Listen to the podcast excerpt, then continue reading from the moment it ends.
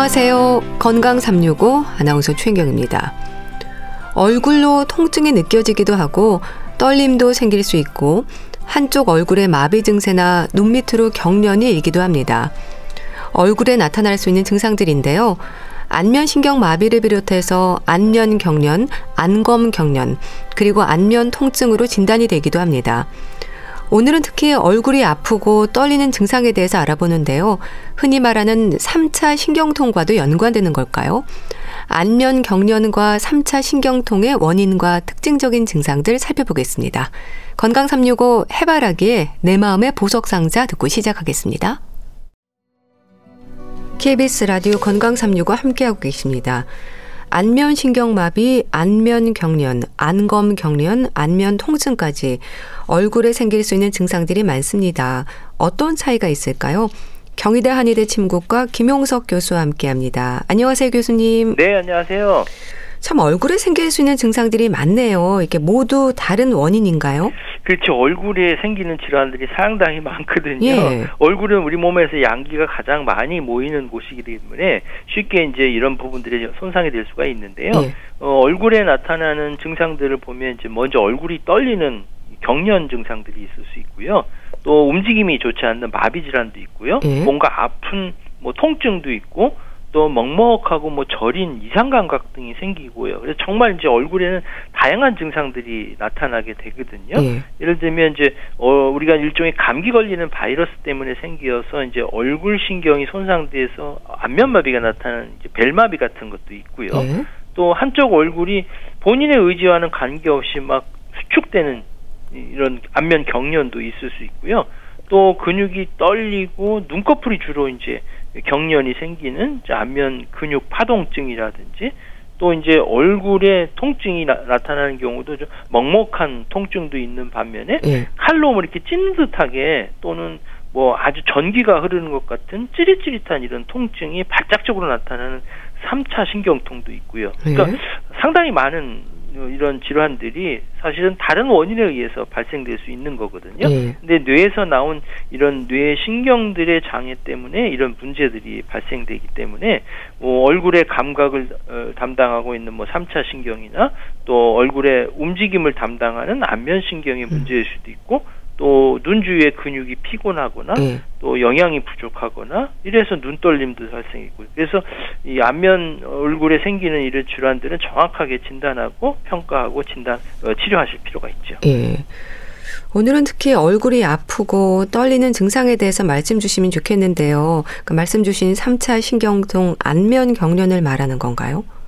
네, 대개 이제 안면에 생기는 통증은 이제 턱관절 때문에 생기는 통증이 하나 있고요. 네. 또 하나가 이제 3차 신경통이라는 통증이 있어요. 음. 대개 이제 이런 턱이나 얼굴 쪽에 통증이 생기게 되면 제일 먼저 어, 치과적인 문제가 아닌가 이렇게 생각해서 아. 치과에 가시는 분들이 상당히 많은데요. 네. 이런 턱관절에 문제가 생기는 것 외에도 또 3차 신경통에 어떤 존, 어, 문제가 생겨갖고 3차 신경에 문제가 생겨 통증이 생기는 경우가 있거든요. 또 대상포진 후에도 이런 통증이 생길 수 있기 때문에 원인이 상당히 다양하게 생길 수가 있고요. 네. 또 얼굴이 떨리는 증상은 이제 안면 경련이라고 하는데요. 이게 뇌신경 중에 하나인 이제 안면 신경이 분포하는 그런 부위에 주기적으로 경련이 발생해 떨리는 현상이 생기는 거고요. 대개 이제 한쪽 얼굴에 증상이 발생하거든요. 예. 그래서 이제 반측성 안면 경련이라고 불러요. 한쪽이 이제 떨린다 이렇게거든요.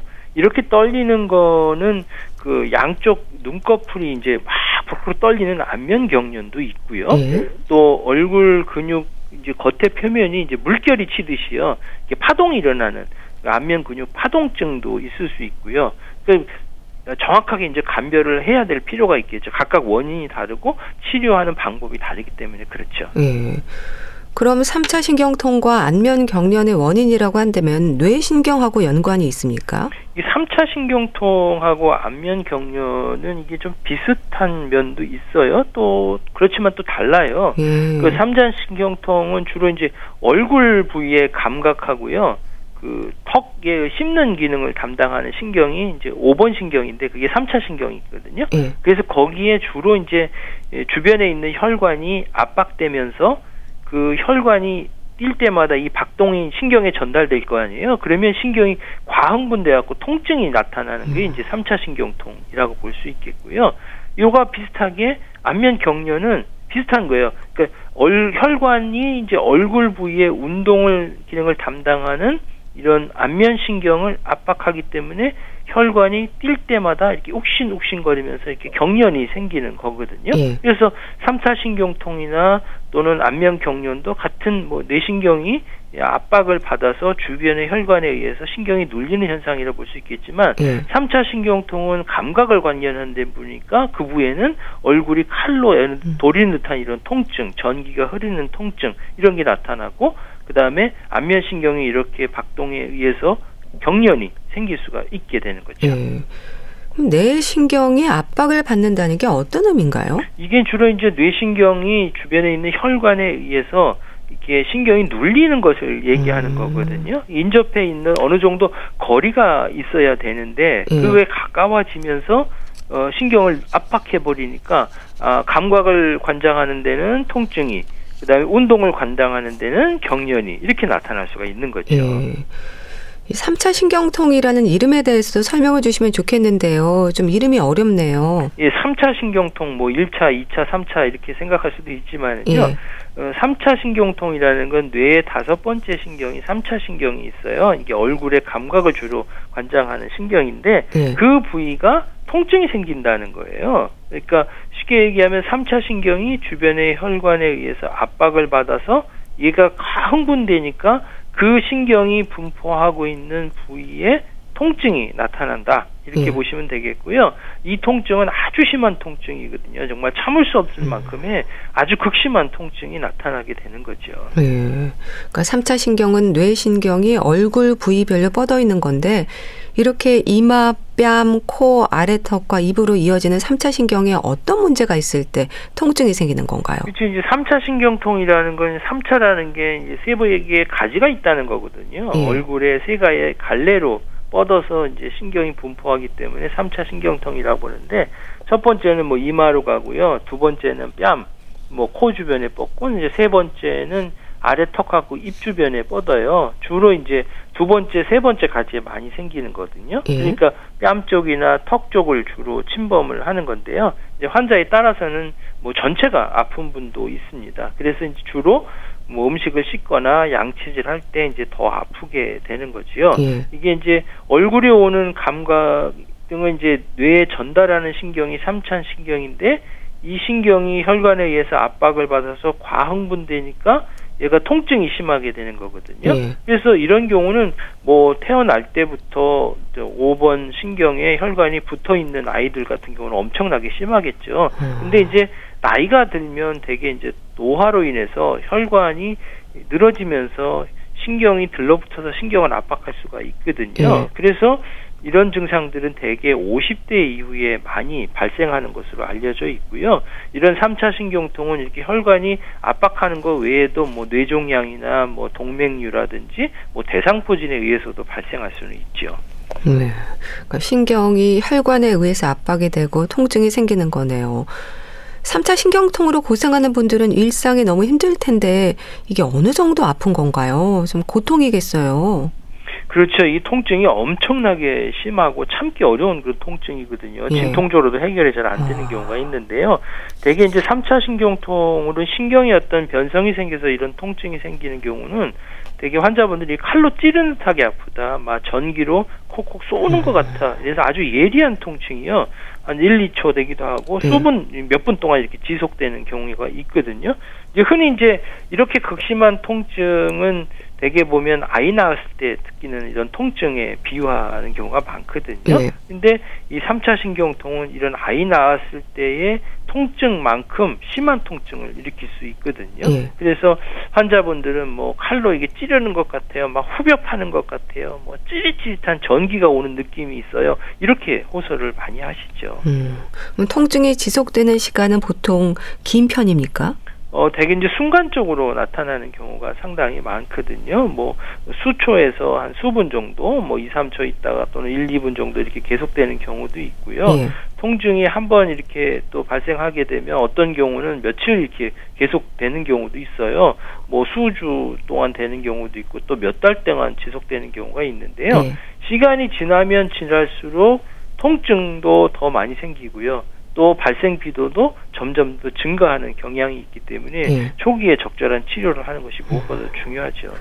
괜찮다가도 갑자기 극심한 통증이 생기는 건가요? 그렇죠. 이제 참기 어려운 통증이 음. 순간적으로 나타나거든요. 그러니까 이게 얼굴을 두드리거나 또 음식을 먹을 때나 찬바람 맞을 때 아주 극심한 통증이 생겨요. 예. 대개 이렇게 생기는 신경으로 변성이 생기는 통증 같은 경우는 우리가 이제 이게 확 눌러서 뭐 찌르거나 하면 통증을 느껴야 되는데 가볍게 되면은 통증은 아무도 못 느끼지 않잖아요. 네. 그런데 그렇게 가볍게만 돼도 통증이 심하게 느끼는 음. 거죠. 그러니까 아주 찌릿찌릿한 통증들이 극심한 통증들이 갑자기 나타나는 경우가 상당히 많이 있죠. 네.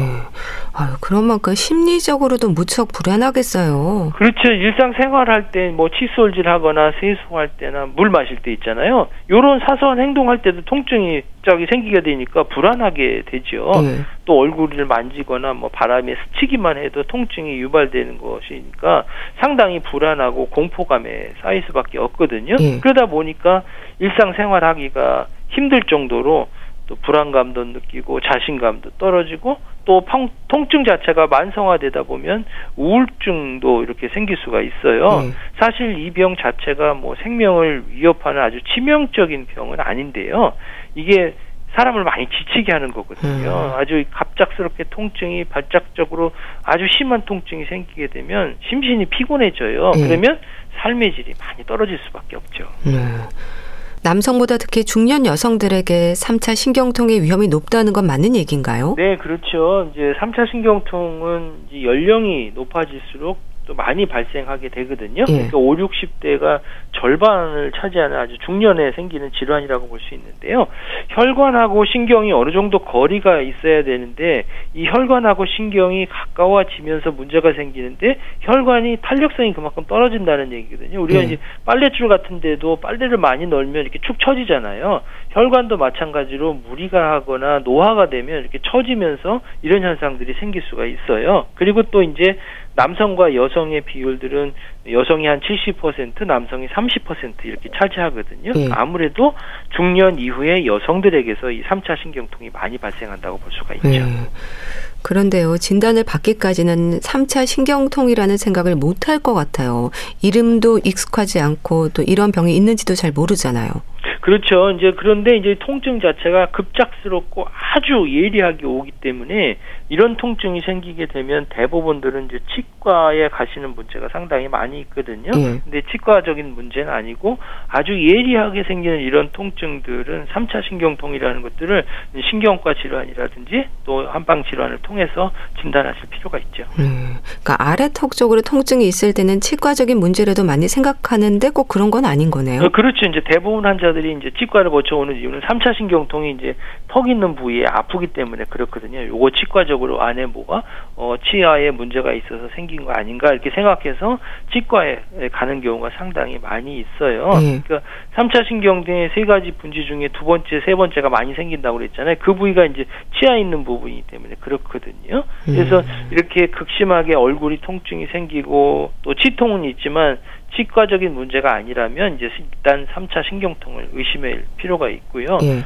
또 치통보다는 이 3차 신경통은 그보다 몇 배 더 세기 때문에 어 치과에서도 3차 신경을 의심해 갖고 환자를 보내는 이런 경우가 많이 있죠. 예. 그럼 3차 신경통 환자들이 가장 힘들어하는 부분이 뭘까요? 통증의 정도도 환자마다 다르다고 하셨는데요. 그렇죠. 통증은 가벼운 자극이나 이제 접촉에 의해서도 발생할 수가 있거든요. 그러니까 어, 통증이 일어나지 않을 이런 자극에도 통증이 나타날 수 있기 때문에 네. 뭐 일상적인 대화하거나 뭐 식사하거나 또 어, 얼굴을 같은 것을 씻을 때 이런 데에도 이제 어려움이 겪을 수가 있고요. 만약에 치료하지 않고 나누게 되면 이제 음식도 드시기 어렵고 또 양치하도 어렵고 아주 통증이 너무 심해지고 네. 그러다 보면은 드시는 게 아무래도 적게 되면 영양도 떨어지게 될 수 있잖아요. 그러면 일상생활에 상당히 힘들어지고 통증이 많이 이제 만성화되면 스트레스뿐만 아니라 뭐 우울증이라든지 또 아프니까 잠도 못 자고 계속 이렇게 악순환이 될 수가 있죠. 네. 현대 의학에서는 약물이나 수술적 치료가 진행이 된다고 하던데요.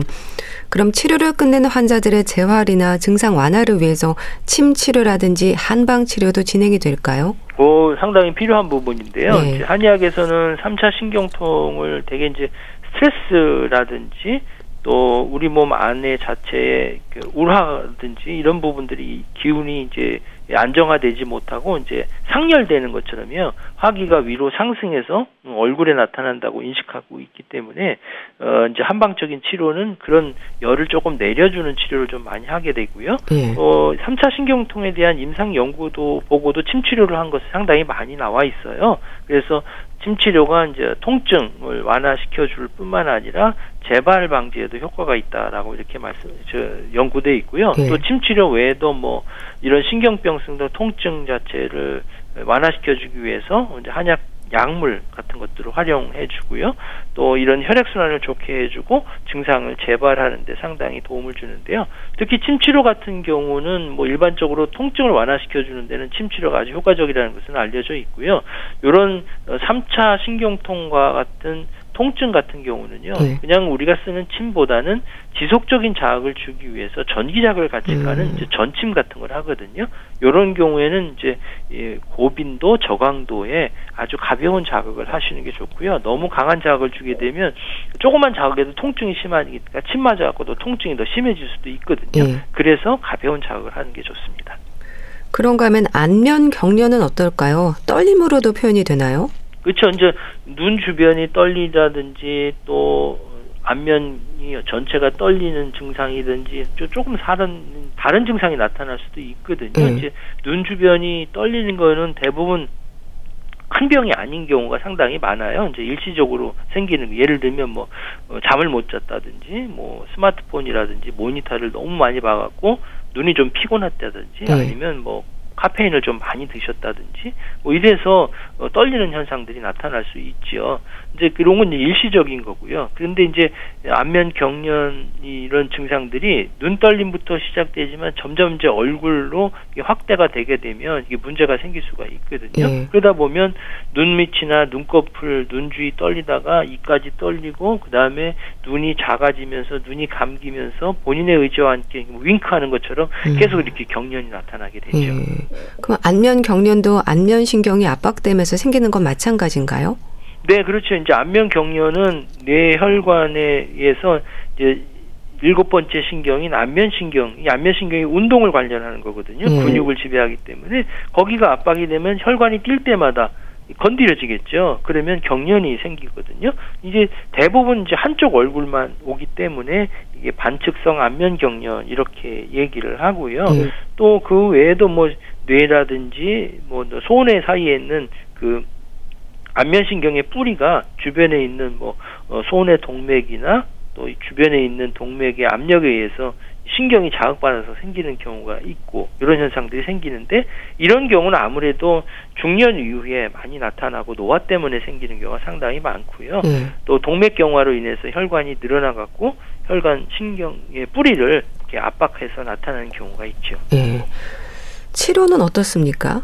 어, 한방 치료에 관해서 말씀드리면 보통 이제 안면 경련은 목과 턱 주변의 근육이 긴장되는 경우가 상당히 많고 그러다 보면 얼굴하고 머리의 혈액순환이 떨어지기 때문에 일단 치료는 주변에 있는 그 기혈의 통로인 경락을 풀어주고요. 또 심신을 안정시켜주는 치료를 병행하기 때문에 네. 잠을 잘 주무시게 하거나 마음을 편하게 하거나 또 영양을 공급해주는 이런 치료를 하고요. 또 3차 신경통 같은 경우는 이제 통증을 누그러뜨리고 통증의 발생 빈도를 줄이기 위해서 얼굴 위에 이제 전기 치료 같은 것들을 하고요. 또 모두 다 이제 이게 이런 경우는 만성적으로 통증이나 경련이 오래되면 답답하고 피로한 이런 증상들 또 스트레스 몸에 화가 쌓이고 이렇게 열감이 생기고 불안하고 초조하거든요. 네. 이런 경우는 마음을 안정시켜주는 이런 치료를 하게 되죠. 네.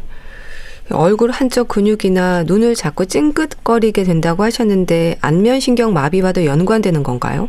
예, 사실 이제 안면 경련은 눈과 입이 떨림이 생기기 때문에 안면 마비하고 혼동하기가 쉽지만 사실 둘은 다른 질환이거든요. 음. 안면 경련은 이제 주변에 있는 혈관이 신경을 눌러서 과도하게 흥분되는 거고요. 안면 마비는 일종의 이제 감기 걸리는 바이러스가 염증이 생기면서 부으면서 신경을 압박해서 생기는 거거든요. 예. 그러니까 근본적으로 원인이 좀 달라지고요. 안면 마비 같은 경우는 이제 한쪽 근육이 마비가 나고 입 모양이 삐뚤어지고 눈이 암감기고 이런 현상들이 생기고 그러다 보니까 약물 치료하는 것도 좀 달라질 수 있겠죠. 이제 안면 마비 같은 경우는 염증을 없애주고 마비된 부분들을 재활을 활발하게 해주는 치료를 하는 것은 물론이고요. 예. 안면 경련 같은 경우는 이게 혈관이 처지면서 생긴 거니까 아무래도 안정시키고 또 몸의 영양분을 좋게 해주는 그런 치료를 하기 때문에 치료 방법이 조금 다르죠. 예. 눈꺼풀에 경련이 생기는 안검 경련은 어떨까요? 안면 경련에 포함되는 같은 의미로 보면 되나요? 네, 그렇죠. 이제 누구나 한 번쯤은 이제 이유 없이 떨리는 눈이 파릇하는 거 경험해 보실 거예요. 음. 되게 피곤하거나 잠 못 자거나 뭐 어떤 분은 마그네슘 부족하다 뭐 음. 이런 분들 많이 있거든요. 이렇게 눈 주위가 떨리면 뭐 안검 경련이라고 얘기하지만 사실 안검 경련이라는 병은요. 이 눈을 감는 근육이 강하게 아주 수축하는 거예요. 네. 그러니까 양쪽 눈이 경련이 막 생겨갖고 눈을 뜨기 어려울 정도로 나타나는 건 이제 암검 경련이라고 얘기를 하거든요. 그러니까 눈 주위만 떨리는 사람에게서는 뭐 이런 경우는 뭐 책을 보거나 뭐 걸어 다닐 수 없을 정도로 눈을 뜨지 못하는 사람이 나타났을 정도로 아주 다양하게 나타났거든요. 음. 이런 경우는 대개 이제 남자보다는 여자가 훨씬 더 많이 생기고요. 50대 이상에 많이 생기는 것이라고 볼 수가 있습니다. 예. 이런 여러 안면에 생기는 증상들이 방치가 될 경우에 뇌 질환으로도 이어질 수 있다는 말도 있던데 맞는 얘기입니까? 어, 꼭 그렇지는 않고요. 일반적으로 눈꺼풀이 털리, 떨리고 뭐 안면 경련 생기면 이게 떨리는 건 다 풍이다 생각해갖고 중풍 전조증이다 이렇게 해서 오시는 분들이 많은데요. 네. 뭐 경련도 풍의 일종이기 때문에 중풍의 전조증이라고 아예 배제하지 할 수는 없지만 반드시 그런 건 아니거든요. 이게 눈이 떨리는 건 앞에도 말씀드렸지만 피곤하거나 잠 못 자거나 영양이 부족하면 생길 수 있고 신경이 음. 혈관이 압박이 돼서 생기는 경우가 있기 때문에 근본적으로 다른 병이라고 볼 수가 있죠. 음. 근데 보여지는 부분이어서 스트레스도 심할 것 같고요. 또 다른 질환의 위험일 수도 있어서 증상을 잘 살펴야 하지 않을까 싶은데 어떨까요? 예, 이제 사실 안면 경련 상태 자체가 그리 심각하지는 않지만 예, 자신도 모르게 이제 표정이 이상해지고 또 자꾸 경련이 하고 또 윙크하는 것처럼 나타나고 그러면 스트레스 좀 받고 다른 사람과 이제 대인 관계에 상당히 어려움을 겪을 수가 있거든요. 네. 그리고 이런 경련들은 시간이 지나면 증상이 점점 점 퍼지고 넓어지는 경향이 있기 때문에 훨씬 더 위축이 될 수가 있어요. 요걸 되게 한의학에서는 이제 스트레스와 관련돼 있는 우리가 상기된다고 얘기하잖아요. 이런 것이 되게 이제 떨림의 원인 중에 하나로 나타날 수가 있겠고요. 네. 혈액 순환이 순환이 잘 안 돼서 또 눈 주위의 근육이 약한 분한테 이런 떨림이 잘 생길 수가 있죠. 음. 3차 신경통을 비롯해서 이런 얼굴에 생기는 증상들에 대해서 되도록 빨리 치료를 받아야 하는 경우랄까요? 어떤 경우인가요? 그렇죠. 이제 3차 신경통 같은 경우는 이제 통증이 있는 발작하는 그런 시기가 있고요. 예. 통증이 없는 그런 기간들이 있거든요. 그러니까 이런 통증이 없는 무발작기에는 일상생활이 어려울 정도로 통증이 잦아들지만 발작기에 되면 그 통증이 엄청나게 심해서 애 낳는 것보다 음. 더한 일은 통증을 호소하게 되거든요. 예. 그러니까 문제는 이렇게 좋아졌다가 또 재발했다, 좋아졌다, 재발했다 하면서 점점점 통증이 심해지는 거고, 그 다음에 음, 발작기하고 발작하지 않는 기간의 간격도 짧아지는 거예요. 그렇기 때문에 3차 신경통은 초기에 그 발작기의 어떤 길이와 그다음에 통증의 정도를 줄여주고 또 발작되지 않는 그 무발작기의 기간들을 최대한 연장시켜서 음. 재발을 방지하는 게 무엇보다 중요하죠. 네, 알겠습니다. 자, 경희대 한의대 침구과 김용석 교수와 함께 했는데요. 말씀 잘 들었습니다. 감사합니다. 네, 감사합니다. KBS 라디오 건강 365 함께 하고 계신데요. 유다현의 사실은 듣고 다시 오겠습니다.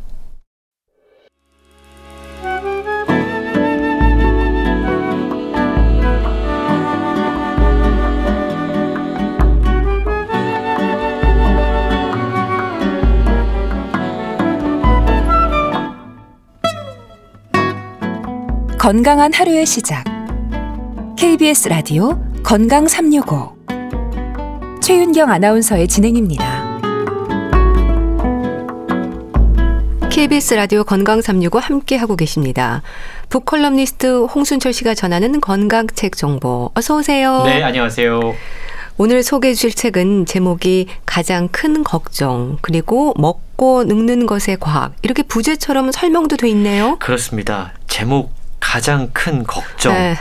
뭐가 가장 큰 걱정거리세요? 그래요. 먹, 먹는 거, 늙는 거, 늙는 맞습니다. 거. 어쩜 이렇게 제목이 직설적이면서도 네. 확 와닿을까 싶은데요.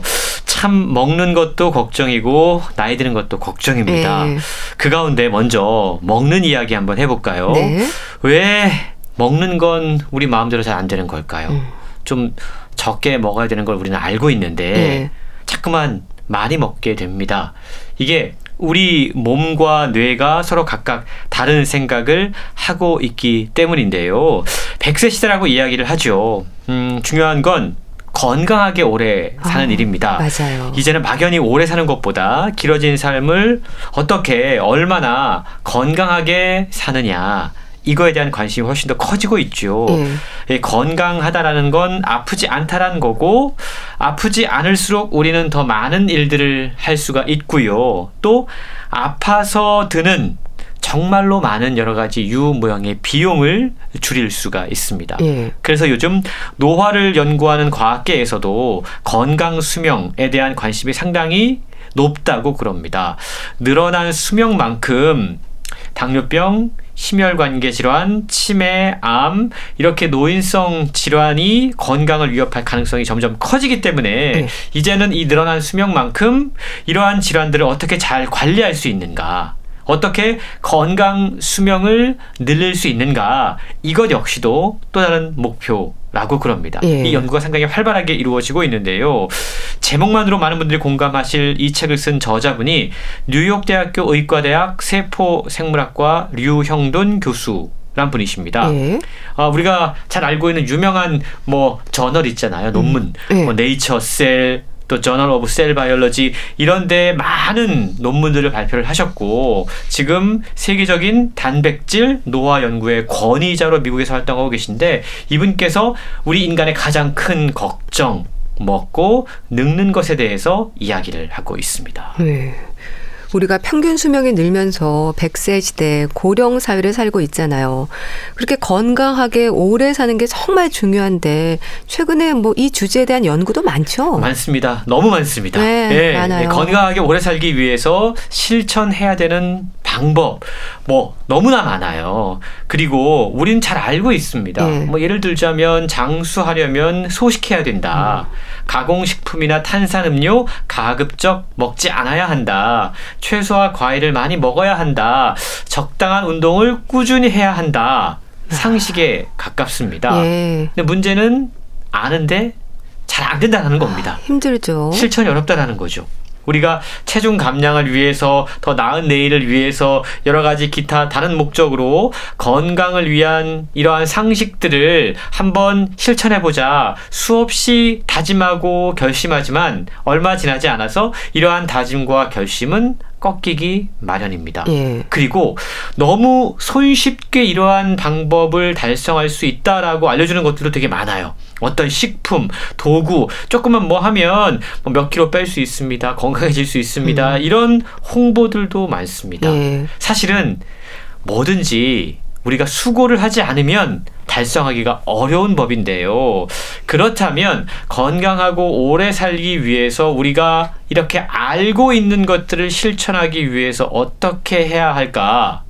저자는요, 먼저 우리가 상식처럼 알고 있는 거 이게 머리로 아는 것보다 중요하지만 정말 왜 그런지 그 이유를 제대로 분명히 아는 것이 중요하다. 음. 그러면 그냥 아는 것과 제대로 아는 것은 실천과 어떤 행동과 다짐으로 이어지는데 또 다른 결과를 만들어낸다라고 이야기합니다. 음. 예를 들자면 소식하면 장수한다. 알고 있어요. 근데 왜 그런 건지 음. 그 이유를 제대로 한번 분석을 해보자라는 거죠. 예. 가공식품이나 탄산음료가 건강에 좋지 않다. 알고 있어요. 근데 왜 좋지 않은 건지. 어. 채소와 과일을 먹는 게 건강에 도움이 되는 진짜 이유는 무엇인지 과학적으로 체계적으로 이러한 질문에 한번 답을 해보자라는 겁니다.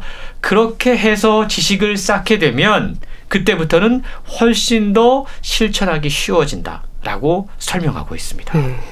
그러니까 건강에 대한 정보에서 그렇다더라 식의 얘기가 많은데 이렇게 막연하게 뭐가 어디에 좋더라가 아니라 분명하게 어떤 근거나 과학적 지식을 찾아보자 이런 얘기인 거죠. 그렇습니다. 우리 청취자 여러분들도 카더라 하는 이야기 아, 많이 들으시잖아요. 맞아요. 근데 그 가운데 과연 어떤 게 진짜 맞는 정보고 어떤 게 틀린 정보인지를 스스로 한번 검증해 볼 필요가 있다라는 겁니다. 예. 이 책에 그러한 정보들이 자세히 소개가 되고 있는데요.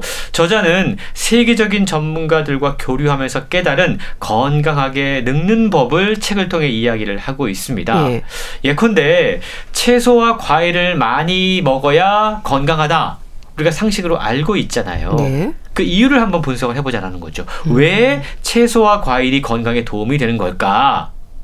간단히 이야기하자면 이 채소와 과일에는 노화를 늦추는 항산화제가 가득 들어있기 때문입니다. 예. 근데 항산화제가 뭔가 식물이 햇빛을 받으면 이산화탄소에 붙어 있던 전자가 이리저리 옮겨 다닌다고 그래요. 예. 그러면서 포도당 분자를 만듭니다. 이게 우리가 예, 중학교 때 고등학교 때 배웠던 광합성이라는 겁니다. 음. 근데 이 광합성의 과정에서 식물은 전자가 혹시 새어나오지 않도록 이 전자를 흡수하는 물질을 만들어낸다고 그래요. 예. 근데 이 물질이 우리가 익히 들어봤을 베타카로틴, 루테인, 비타민 C 같은 항산화제라는 겁니다. 예. 그러니까 채소에 이 항산화제가 많이 들어있다는 거죠.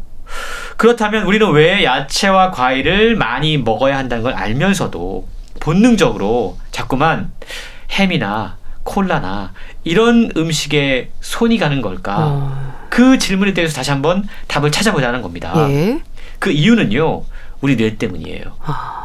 인간의 뇌는 아주 오랜 시간을 거쳐서 고탄수, 고지방 음식을 갈구하도록 만들어졌습니다. 예. 원시 시대부터 인간은 먹을 것이 풍족하지 않던 시절을 살아왔기 때문에 적극적으로 먹을 것을 찾아 나서는 사람만이 생존할 가능성이 상당히 높았어요. 그러다 보니까 우리 뇌는 계속해서 먹을 걸 찾아라, 예. 먹어라 라고 우리에게 주문하고 있다는 겁니다. 원시 시대부터 현대 일기까지 그 많은 세월이 흘렀음에도 불구하고 우리의 뇌는 여전히 우리에게 먹어라 먹을 것을 찾아라라고 신호하고 있다라는 겁니다. 근데 정작 먹거리가 넘쳐나는 현대 사회에서는 뇌가 시키는 대로 먹을 걸 찾고 먹으면 오히려 이런 음식들이 우리에게 당뇨병과 심혈관계 질환을 유발할 수 있다라는 것이죠. 네. 그러니까 음식에도 지나침에 대한 문제들이 많이 지적이 되는 것 같아요. 그렇습니다. 이 유영돈 교수가 진단하는 현대 사회에서 우리의 건강 수명을 위협하는 가장 뚜렷한 원인은 바로 이 먹는 겁니다. 음. 그리고 우리의 몸은 적당히 굶주리는 것에 적응하도록 진화를 했는데 예. 지금 우리 주변에 먹을 게 너무 많은 게 오히려 문제가 되고 있다라는 것이죠. 음. 인류 역사 대부분의 시간 동안 식량이 부족했기 때문에 인간은 먹을 것에 집착하는 DNA를 갖고 있다고 그럽니다. 예. 근데 20세기 후반에 식량 혁명을 통해서 먹을 것을 갈구하는 이 욕망이 이제는 너무나 쉽게 해소될 수 있는 시대에 우리가 살고 있다는 거죠. 음. 근데 우리 뇌는 계속 먹을 걸 찾게 돼요. 예? 이렇게 해서 영양분을 과다하게 섭취하면 우리 체내 지방이 높아지는 비만이 발생하게 됩니다. 그리고 비만은 각종 성인병으로 이어지기에 좋은 환경들을 제공한다는 점에서 먹을 것이 많은 환경이 가장 우리에게 위험하다라고 음. 이야기를 하고 있습니다. 뿐만 아니고 과도한 영양분 섭취는 노화까지 촉진시킬 수 있기 때문에 우리 몸에 좋지 않다라는 거죠. 네. 우리가 보릿고개 시절까지만 하더라도 배고픔이 가장 큰 걱정이었는데 이걸 해소하고 나니까 오히려 지금은 음식이 너무 많아서 이것이 우리의 건강과 또 노화를 촉진시킬 수 있는 가장 위험한 요소로 자리했다라는 지적을 하고 있는 겁니다. 네. 그러니까 이 얘기는 적게 먹는 소식이 건강하게 오래 살기 위해 가장 중요한 조건이라고 이해해도 좋을까요? 그렇습니다. 많은 분들이 알고 있는 상식, 소식하면 건강하게 오래 산다. 네. 이거 과학적 사실로 이제는 인정받고 있지 않습니까? 예. 소식이 특히 뇌 건강에 좋다. 라는 연구 결과가 최근 연달아 나오면서 특히 노년에 나이 들어서 뇌 건강을 걱정하는 분들 역시 소식이 중요하다라는 정보에 더욱더 귀를 기울여야 될 것 같습니다. 예. 바르트 에헌 네덜란드 흐로닝원대 의대 교수팀은 노화로 뇌 시상하부에 쌓인 염증을 없애는데 저지 방식 그리고 소식이 효과적이다라는 결과를 국제 학술지에 발표했다고 그래요. 이 연구팀은 저지방식 그리고 칼로리를 40% 줄인 어떤 소식 그리고 쳇바퀴를 돌리는 아주 단순한 운동이 우리 뇌 속의 염증 제거에 미치는 긍정적인 영향력을 효과로 검증했다고 그럽니다. 예. 그 결과 저지방식과 소식을 병행했을 때 염증이 가장 많이 줄어들고 뇌의 노화가 늦추어진다는 사실을 확인했다고 그래요. 음. 그러니까 이 연구 결과의 핵심이 소식이었다는 겁니다. 예. 저지방식만 했을 때는 노화 방지 효과가 없었는데 이 소식을 했을 때 이게 퇴행성 뇌 질환을 막을 수 있는 그런 연구 결과를 확인했다는 거죠. 예. 이 결과는 이것뿐만이 아니라 또 있습니다. 마이클 헤이든 캐나다 브리티시 컬럼비아대 의대 교수팀이 소식을 하면 망가진 체내 물질을 세포가 스스로 분해하는 자가포식 이걸 우리가 이제 autophagy라고 이야기하는데 예. 이게 활성화돼서 우리 몸속에 엉킨 단백질을 제거하고 병을 예방할 수 있다라는 결론을 내렸다고 그럽니다. 예. 그런데요, 운동을 열심히 하는 사람들이 가장 신경 쓰는 영양소가 단백질인데요.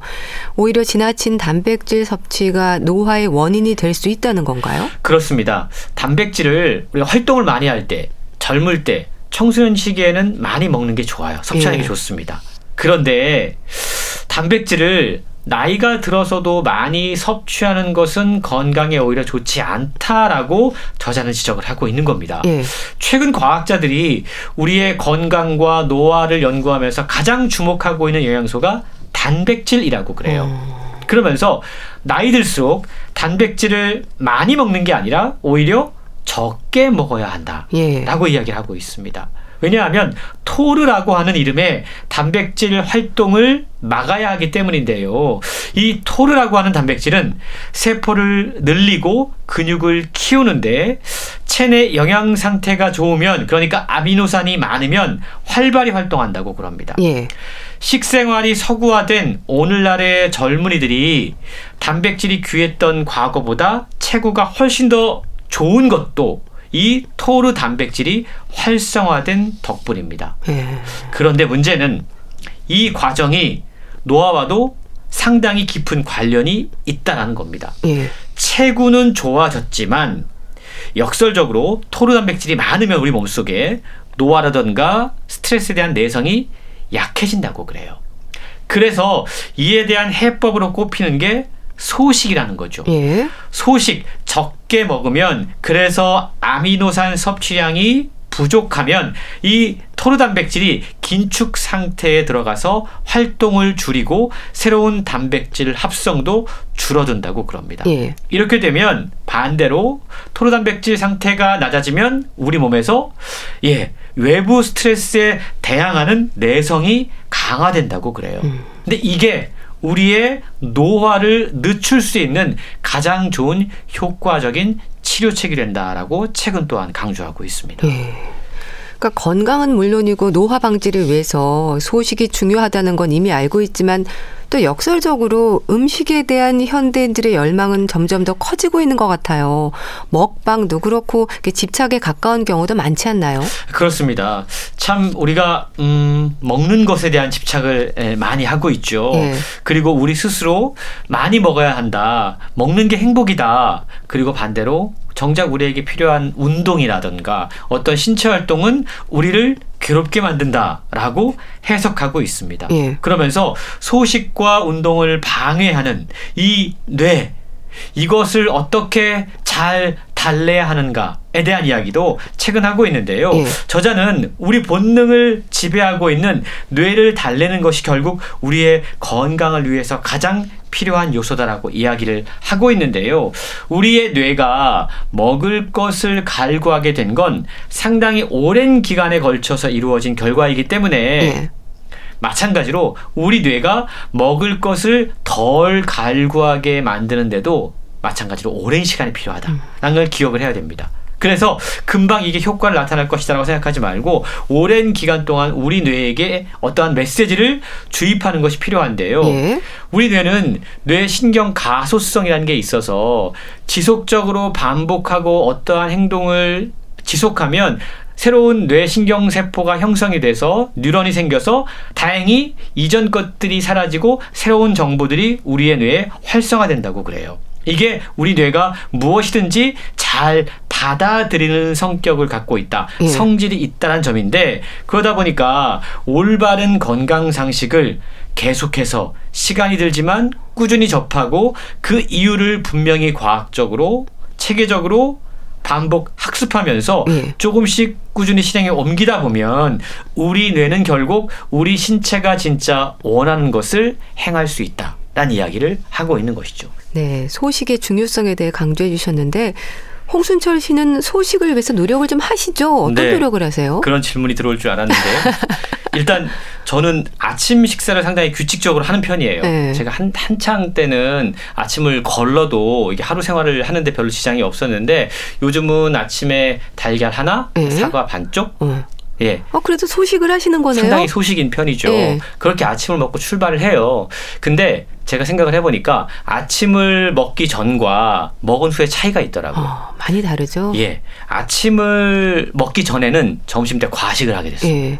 점심을 많이 먹게 되고 음. 식에 대한 탐욕이 생기고 빨리 식사 시간을 기다리게 되고 음. 그러면서 자연스럽게 뭔가 이 점심 때 식사를 많이 하게 되고 또 부담을 주는 음. 그런 어떤 고단백 음식을 찾았는데 음. 일단 아침을 조금이라도 먹고 출근을 하니까 음. 점심 때 웬만큼 어느 정도 견디더라고요. 네. 그래서 막 허겁지겁 점심 식사를 하거나 아니면 일부러 막 고기라던가 고단백 음식을 찾거나 네. 그럴 위험성이 줄어드는 걸 확인할 수가 있었고요. 네. 사실은 많은 분들이 지적하다시피 우리의 어떤 신체 건강과 또 다이어트에 가장 도움이 되는 식사 그리고 신경 써야 될 부분은 저녁 식사입니다. 음. 근데 저는 저녁 식사를 예, 아무래도 현대인들이 보면 일을 하고 퇴근하고 하다 보면 거의 8시 돼서 먹는 경우 되게 많잖아요. 근데 어, 건강에 관심 있는 분들은 7시 전에 식사를 다 끝내고 네. 적어도 수면에 들기 전 5시간 전에는 먹지 말아야 된다는 음. 이야기를 합니다. 네. 노력하려고 하는데 그 부분은 제가 아직 달성을 하지 못했어요. 네. 근데 어쨌든 밤에 가능한 많이 먹지 않는 음. 것 이게 절대적인 양을 줄이는 것도 좋지만 우리가 아침 식사, 점심 식사, 저녁 식사를 어떻게 균형감 있게 맞추는가도 꼭 신경 써야 하는 그런 부분이다라는 생각을 네. 하게 됩니다. 응원하겠습니다. 네, 감사합니다. 가장 큰 걱정, 먹고 늙는 것의 과학. 진짜 걱정이고 도 걱정해야 될 문제네요. 북컬럼니스트 홍순철 씨와 함께 했는데요. 잘 들었습니다. 감사합니다. 고맙습니다. 송골매 세상 만사 보내드리면서 인사드릴게요. 건강 365 아나운서 최경이었습니다. 고맙습니다.